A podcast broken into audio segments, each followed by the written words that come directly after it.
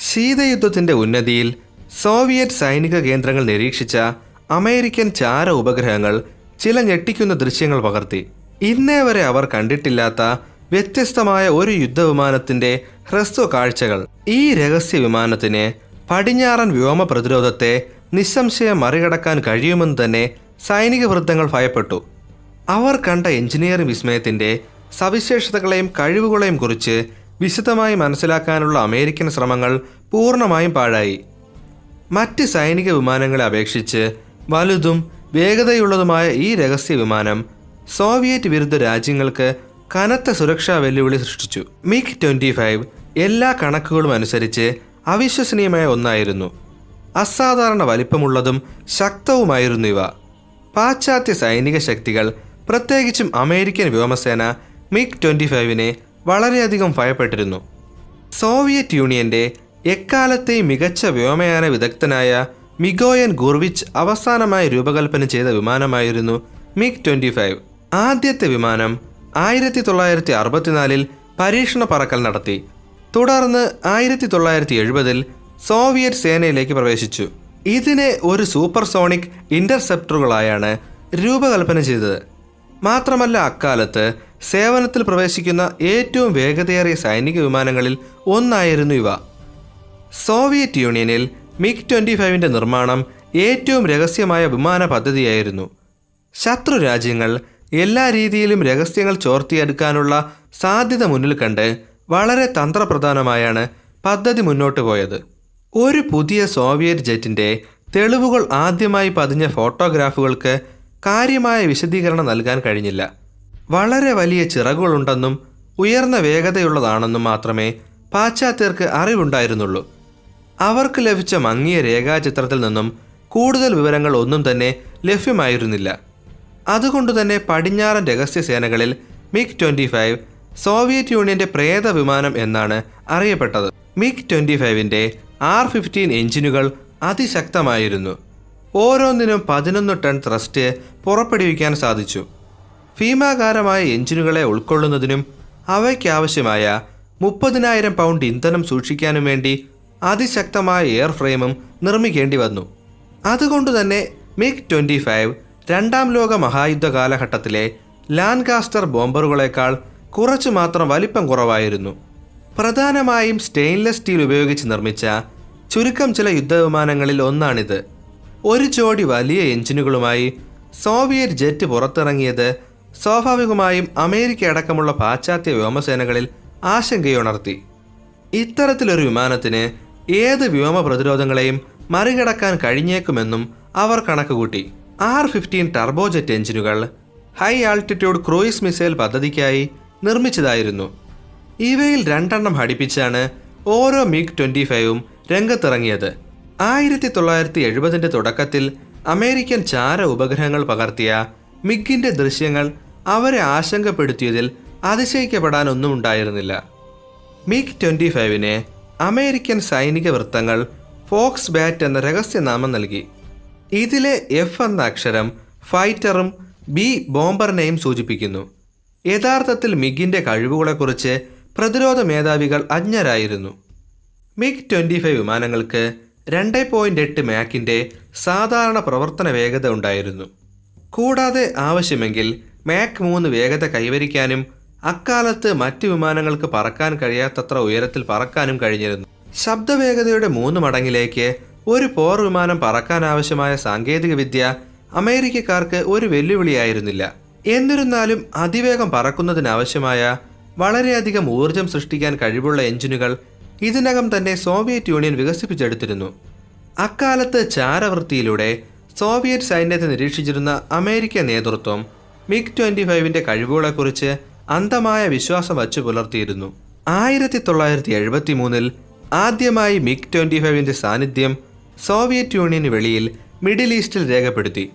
Israel വ്യോമസേന മൂന്ന് point രണ്ട് മാക് വേഗതയിൽ പറന്നിരുന്ന ഒരു വിമാനത്തെ തിരിച്ചറിഞ്ഞു. ശബ്ദത്തിന്റെ മൂന്നിരട്ടിയിലധികം വേഗത്തിൽ അറുപത്തിയാറായിരം അടി ഉയരത്തിലൂടെ പറന്നിരുന്ന മിഗ് ട്വന്റി ഫൈവിനെ തടയാൻ ഇസ്രായേൽ പോർ വിമാനങ്ങൾക്ക് സാധിച്ചില്ല. കുറച്ച് ദിവസങ്ങൾക്ക് ശേഷം സൈനിക നിരീക്ഷകർ പ്രത്യേകിച്ചും ശ്രദ്ധിച്ചത് വിമാനത്തിന്റെ വലിയ ചിറകുകളായിരുന്നു. ഉയർന്ന ലിഫ്റ്റ് സൃഷ്ടിക്കാൻ സഹായിക്കുന്നതിന് യുദ്ധവിമാനങ്ങളിൽ ഉപയോഗപ്രദമായ ഒരു സവിശേഷതയായിരുന്നു അവയുടെ ചിറകുകളുടെ വിന്യാസം. ഇതുതന്നെയാണ് മറ്റ് യുദ്ധവിമാനങ്ങളെ അപേക്ഷിച്ച് മിഗ് ട്വന്റി ഫൈവിന് കൂടുതൽ വേഗതയുള്ളതും സഞ്ചാരം എളുപ്പവുമാക്കിയത്. ഇതേ സമയം സോവിയറ്റ് യൂണിയനിൽ വ്യോമസേനയിലെ പൈലറ്റായ വിക്ടർ ഇവാനോവിച്ച് ബൊലോങ്കോ വളരെയധികം അസന്തുഷ്ടനായിരുന്നു. അദ്ദേഹത്തിന്റെ ജീവിതം വിവാഹമോചനമടക്കം ഒരു പരാജയമായി തീർന്നു. സോവിയറ്റ് സമ്പ്രദായത്തിൽ അദ്ദേഹം അവിശ്വസിക്കാൻ തുടങ്ങി. ഭരണകൂടം അഴിമതിക്കാരാണെന്നും തന്നെപ്പോലെയുള്ള സാധാരണ പൗരന്മാർക്ക് പ്രയോജനകരമല്ലെന്നും വിക്ടർ മനസ്സിലാക്കി. തുടർന്ന് അദ്ദേഹത്തിന്റെ ജീവിതം ഒരു ചോദ്യചിഹ്നമായി അവശേഷിച്ചു.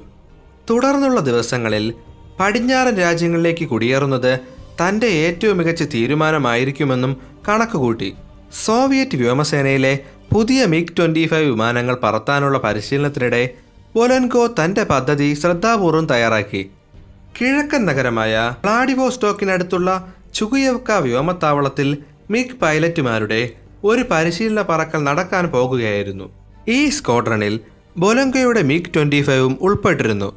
അന്നേ ദിവസം അദ്ദേഹം തന്റെ വിമാനത്തിൽ ഇന്ധനം പൂർണമായും നിറച്ചു. മാത്രമല്ല ഇവിടെ നിന്നും വെറും നാനൂറ് മൈൽ മാത്രം അകലെയുള്ള ജപ്പാനിലേക്ക് ഒരു വൺ വേ റൂട്ടും മനസ്സിൽ കണക്ക് കൂട്ടിയിരുന്നു.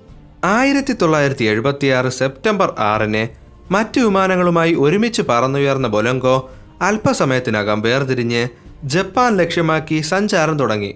സോവിയറ്റ് ജാപ്പനീസ് മിലിറ്ററി റഡാറുകളുടെ കണ്ണുവെട്ടിക്കാനായി ബൊലൻഗോ തന്റെ മിഗ് സമുദ്രനിരപ്പിന് നൂറടി മാത്രം ഉയരത്തിലൂടെ പറത്തി.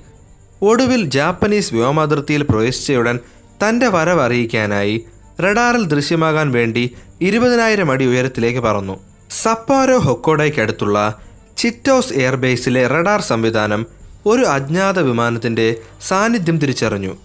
ജാപ്പനീസുകാർ ഉടൻ തന്നെ അജ്ഞാത വിമാനത്തെ റേഡിയോയിലൂടെ ബന്ധപ്പെടാൻ ശ്രമം തുടങ്ങി. എന്നാൽ ബൊലൻകയുടെ റേഡിയോ തെറ്റായ ആവൃത്തിയിൽ ട്യൂൺ ചെയ്തിരുന്നതിനാൽ ഇത് സാധ്യമായില്ല. തുടർന്ന് മിഗ് ട്വന്റി ഫൈവ് വിമാനത്തെ തടയാനായി ജാപ്പനീസുകാർ രണ്ട് എഫ് ഫോർ ഫാൻഡം ഫൈറ്ററുകളെ വിന്യസിച്ചു. പക്ഷേ അപ്പോഴേക്കും ബെലൻഗോയുടെ വിമാനം മേഘങ്ങൾക്കിടയിലൂടെ പറന്നു തുടങ്ങിയതിനാൽ ജാപ്പനീസ് റഡാർ സ്ക്രീനുകളിൽ നിന്നും അപ്രത്യക്ഷമായി. സോവിയറ്റ് പൈലറ്റുമാർ മാപ്പുകളുടെ അടിസ്ഥാനത്തിൽ വിദ്യാസമ്പന്നരായിരുന്നു. ബൊലൻകോ ടേക്ക് ഓഫ് ചെയ്യുന്നതിന് മുൻപ് തന്നെ തനിക്ക് സഞ്ചരിക്കേണ്ട പാതയെക്കുറിച്ച് വ്യക്തമായി പഠിച്ചിരുന്നു. ചിറ്റോസ് എയർബേസിന് ലക്ഷ്യം വെച്ചാണ് അദ്ദേഹം വിമാനം പറത്തിയിരുന്നതും. പക്ഷേ ഇന്ധനം തീർന്നു തുടങ്ങിയതുമൂലം ഏറ്റവും അടുത്തുള്ള സ്ഥലത്ത് ഇറങ്ങേണ്ടതായി വന്നു. ഇതിനെ തുടർന്ന് വടക്കൻ ദ്വീപായ ഹോക്കോഡോയിലെ ജാക്വഡാൻഡ് വിമാനത്താവളത്തെ അദ്ദേഹം ലക്ഷ്യം വെച്ചു. വിമാനത്താവളത്തിന് മുകളിലൂടെ രണ്ടു തവണ പ്രദക്ഷിണം വയ്ക്കുകയും ഒടുവിൽ കോൺക്രീറ്റ് റൺവേയിൽ ലാൻഡ് ചെയ്യുകയും ചെയ്തു. തുടർന്ന് വേഗത കുറയ്ക്കാനുള്ള ശ്രമത്തിൽ അദ്ദേഹം തന്റെ വിമാനത്തിന്റെ ഡ്രാഗ് ചൂട്ട് വിന്യസിച്ചു. പക്ഷേ നിർഭാഗ്യവശാൽ റൺവേ വേണ്ടത്ര വലുതായിരുന്നില്ല. ഒടുവിൽ നൂറുകണക്കിനടി ദൂരം മണ്ണിലൂടെ സഞ്ചരിച്ച ശേഷം മേക്ക് ട്വന്റി ഫൈവ് നിശ്ചലമായി. വിമാനത്താവളത്തിന്റെ അങ്ങേയറ്റത്തെ കൺട്രോൾ ടവറിലുള്ള ജീവനക്കാർ സ്തംഭിച്ചു പോയി അവർക്കകലെയായി സോവിയറ്റ് യൂണിയന്റെ ചുവന്ന നക്ഷത്ര ചിഹ്നം പതിച്ച ഗ്രേ നിറത്തിലുള്ള ഒരു വലിയ യുദ്ധവിമാനം ദൃശ്യമായിരുന്നു. സോവിയറ്റ് യൂണിയന് പുറത്ത് ആദ്യത്തെ മിഗ് ട്വന്റി ഫൈവിന്റെ പൂർണമായ കാഴ്ചയായിരുന്നു ഇത്. വിമാനത്തിന്റെ കോക്പിറ്റിൽ നിന്നും പുറത്തിറങ്ങിയ ഉടൻ തന്നെ ബൊലൻകോ തന്റെ പിസ്റ്റളിൽ നിന്നും മുന്നറിയിപ്പ് വെടിയുതിർത്തു. എയർപോർട്ട് ടെർമിനലിലെ ഉദ്യോഗസ്ഥർ ആരും തന്നെ തന്റെ വിമാനത്തിന്റെ സമീപമെത്താൻ അദ്ദേഹം അനുവദിച്ചില്ല. എങ്കിലും ഏതാനും മിനിറ്റുകൾക്ക് ശേഷം എത്തിയ പോലീസിനെ അദ്ദേഹം എതിർത്തില്ല. തുടർന്ന് വിമാനം ഒരു ക്യാൻവാസ് കൊണ്ട് മൂടാൻ ആവശ്യപ്പെട്ടു.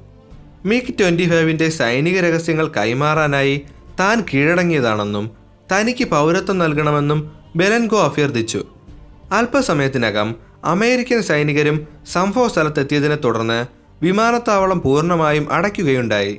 മിഗ് ട്വന്റി ഫൈവ് നഷ്ടപ്പെട്ട സംഭവത്തിൽ സോവിയറ്റ് യൂണിയൻ ഞെട്ടിപ്പോയി. അവരുടെ ജപ്പാനിലെ എംബസി പൈലറ്റിനെ അഭിമുഖം നടത്താൻ ജാപ്പനീസ് വിദേശകാര്യ മന്ത്രാലയത്തോട് അഭ്യർത്ഥിച്ചു. എന്നാൽ തീരുമാനമെടുക്കുന്നതിന് മുൻപ് സംഭവത്തെക്കുറിച്ച് അന്വേഷിക്കേണ്ടതുണ്ടെന്ന് ജപ്പാൻ മറുപടി നൽകി. സോവിയറ്റ് പൈലറ്റിനെ പ്രാന്തപ്രദേശത്തുള്ള ഒരു രഹസ്യ സ്ഥലത്ത് സുരക്ഷിതമായി താമസിപ്പിച്ചു. അദ്ദേഹത്തിന്റെ മിഗ് ട്വന്റി ഫൈവിനെ രാത്രി മുഴുവൻ പോലീസ് കാവലേർപ്പെടുത്തിയിരുന്നു സോവിയറ്റ് പൈലറ്റിനെ എന്തു ചെയ്യണമെന്നതിനെക്കുറിച്ച് ജാപ്പനീസ് വിദേശകാര്യ മന്ത്രാലയം അമേരിക്കൻ സർക്കാരുമായി കൂടിയാലോചന ആരംഭിച്ചു. അമേരിക്കയിൽ അഭയം തേടാനുള്ള ബൊലൻകോയുടെ അഭ്യർത്ഥന അവർ അംഗീകരിക്കാൻ തയ്യാറായി. ഒടുവിൽ ബൊലങ്കോയ്ക്ക് അമേരിക്ക അഭയം നൽകി. അദ്ദേഹത്തിന്റെ പൗരത്വം അമേരിക്കൻ പ്രസിഡന്റ് ജിമ്മി കാർട്ടർ വ്യക്തിപരമായി അംഗീകരിച്ചു. സോവിയറ്റുകൾക്ക് വളരെ തന്ത്രപരവും വേഗതയേറിയതുമായ ഒരു യുദ്ധവിമാനമുണ്ടെന്ന് പാശ്ചാത്യ രഹസ്യാന്വേഷണ വിഭാഗങ്ങൾ വിശ്വസിച്ചിരുന്നു. എന്നിരുന്നാലും അതിന്റെ കഴിവുകളിൽ ചിലത് മിഥ്യാധാരണകൾ മാത്രമാണെന്ന് പിന്നീട് തെളിഞ്ഞു. മിഗ് ട്വന്റി ഫൈവ് ശ്രദ്ധേയമായിരുന്നെങ്കിലും പ്രതീക്ഷിച്ച അത്രയും പ്രവർത്തനക്ഷമമായിരുന്നില്ല എന്ന് അമേരിക്കക്കാർ മനസ്സിലാക്കി. മിഗ് ട്വന്റി ഫൈവിനെ കുറിച്ചുള്ള ആദ്യകാല ധാരണകൾ തെറ്റായിരുന്നു. കാരണം ഇവയ്ക്ക് കോമ്പാക്റ്റ് പോരാട്ടങ്ങളിൽ മേധാവിത്വം അവകാശപ്പെടാൻ കഴിഞ്ഞില്ല. മാത്രമല്ല ഇവയെ നിയന്ത്രിക്കാനും വളരെയധികം ബുദ്ധിമുട്ടായിരുന്നു. രഹസ്യാന്വേഷണ വിഭാഗം മിഗ് ട്വന്റി ഫൈവ് വളരെ വേഗതയുള്ളതാണെന്നും ശക്തവുമാണെന്ന് കരുതിയിരുന്നു. ഇതിൽ ആദ്യത്തേത് ശരിയായിരുന്നു. പക്ഷേ രണ്ടാമത്തേത് മിഥ്യാധാരണ മാത്രമായിരുന്നു. രഹസ്യാന്വേഷണ വിഭാഗത്തിന്റെ കണ്ടെത്തലുകളിൽ ഭൂരിഭാഗവും തെറ്റായിരുന്നെന്ന് പിന്നീട് തെളിഞ്ഞു. ദ്രുതഗതിയിലുള്ള ഇന്ധന ഉപഭോഗം കാരണം മിക് ട്വന്റി ഫൈവുകളുടെ ദൂരപരിധിയും കുറവായിരുന്നു. ഒരു നേർരേഖയിൽ പറക്കുമ്പോൾ മാത്രമേ പൂർണമായും വേഗത കൈവരിക്കാനും കഴിഞ്ഞിരുന്നുള്ളൂ. MiG twenty ഫൈവുകളുടെ വേഗതയ്ക്ക് നിയന്ത്രണമുണ്ടായിരുന്നു. കാരണം കംപ്രസറുകൾ പ്രയോഗിക്കുന്ന അനിയന്ത്രിതമായ ശക്തി എഞ്ചിനുകൾക്ക് തകരാർ സൃഷ്ടിക്കാൻ കാരണമാകുമായിരുന്നു. അതുകൊണ്ടുതന്നെ മിഗ് ട്വന്റി ഫൈവ് പൈലറ്റുമാർക്ക് മാക് ടു പോയിന്റ് എയ്റ്റിൽ കൂടുതൽ വേഗത്തിൽ സഞ്ചരിക്കാൻ പാടില്ല എന്ന് കർശന നിർദ്ദേശം നൽകിയിരുന്നു. ബൊലങ്കോയുടെ കീഴടങ്ങലിന് മുൻപ് സോവിയറ്റ് വിമാനം അമേരിക്കയെ വല്ലാതെ ഭയപ്പെടുത്തിയിരുന്നു. അതിന്റെ ഫലമായി എഫ് ഫിഫ്റ്റീൻ ഈഗിൾ എന്ന പുതിയ വിമാനം നിർമ്മിക്കാനുള്ള പദ്ധതികൾ സർക്കാർ പരിഷ്കരിക്കുകയും വേഗത്തിലാക്കുകയും ചെയ്തു. എഫ് ഫിഫ്റ്റീൻ ഈഗിൾ ലോകത്തിലെ ഏറ്റവും ശക്തമായ ഫൈറ്റർ ജെറ്റായി മാറി. അസാധാരണമായ കഴിവുകളുള്ള ഒരു സോവിയറ്റ് വിമാനവുമായി മത്സരിക്കാനുള്ള സാങ്കല്പിക ആവശ്യകതയാണ് ഈ അമേരിക്കൻ വ്യോമയാന നേട്ടത്തിന് പ്രചോദനമായി തീർന്നത്. ബൊലംകോയുടെ മിഗ് ട്വന്റി ഫൈവിനെ തിരികെ നൽകണമെന്ന് സോവിയറ്റ് യൂണിയൻ ആവശ്യപ്പെട്ടു. വിമാനം പൊളിച്ചു പഠിച്ച അമേരിക്ക ഭാഗികമായി വീണ്ടും കൂട്ടിച്ചേർത്ത ശേഷം മുപ്പത് പെട്ടികളിലാക്കി ജപ്പാനിലേക്ക് കയറ്റി അയച്ചു.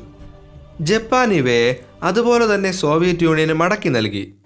ഷിപ്പിംഗ് ചെലവുകൾക്കും ബൊലങ്കോ വിമാനത്താവളത്തിൽ ലാൻഡ് ചെയ്തപ്പോൾ വരുത്തിയ നാശനഷ്ടത്തിനും സോവിയറ്റ് യൂണിയൻ നാൽപ്പതിനായിരം ഡോളർ പിഴ നൽകണമെന്ന് ജപ്പാൻ അവകാശപ്പെടുകയുണ്ടായി.